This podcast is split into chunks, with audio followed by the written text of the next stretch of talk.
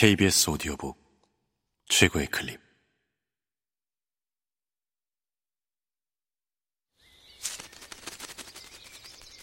KBS 오디오북.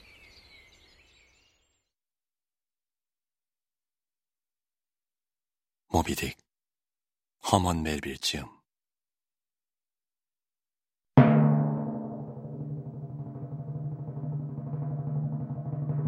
미합 중국 대통령 선거 전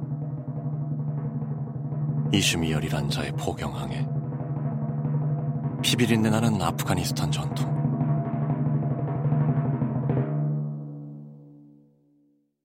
운명의 여신들이라는 무대 감독들이 다른 이들에게는 고상한 비극에서의 숭고한 역할, 우아한 희극에서의 쉽고 간단한 역할, 익살극에서의 명랑한 역할 등을 맡기면서 왜 하필 내게는 포경항해에서의 이런 보잘것없는 역할을 맡겼는지는 알 수 없다.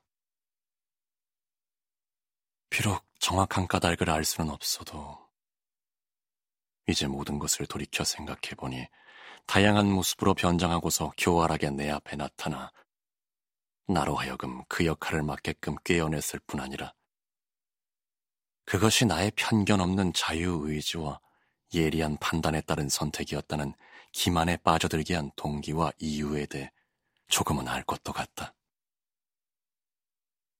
그 동기 중 가장 결정적이었던 것은 거대한 고래 자체가 주는 압도적인 느낌이었다.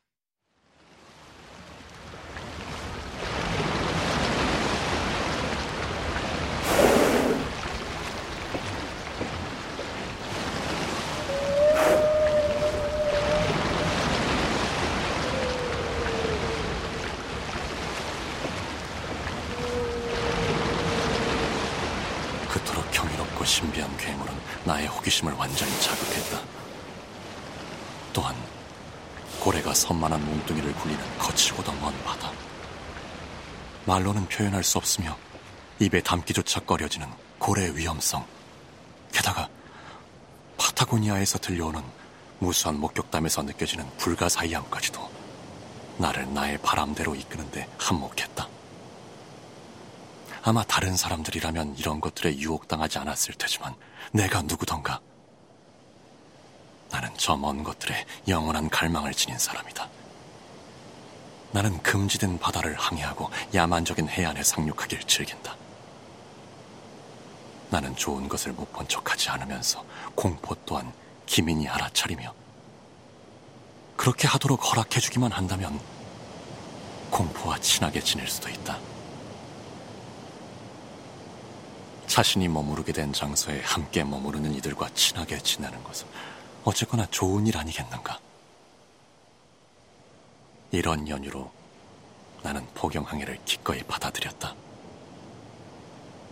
경이로운 세계로 가는 거대한 수문이 활짝 열렸고, 나를 이 결심으로 이끈 열광적인 상상 속에서 끝없는 행렬을 지은 고래들이 두 마리씩 짝을 지어 내 영혼 깊숙한 곳으로 흘러들어왔다.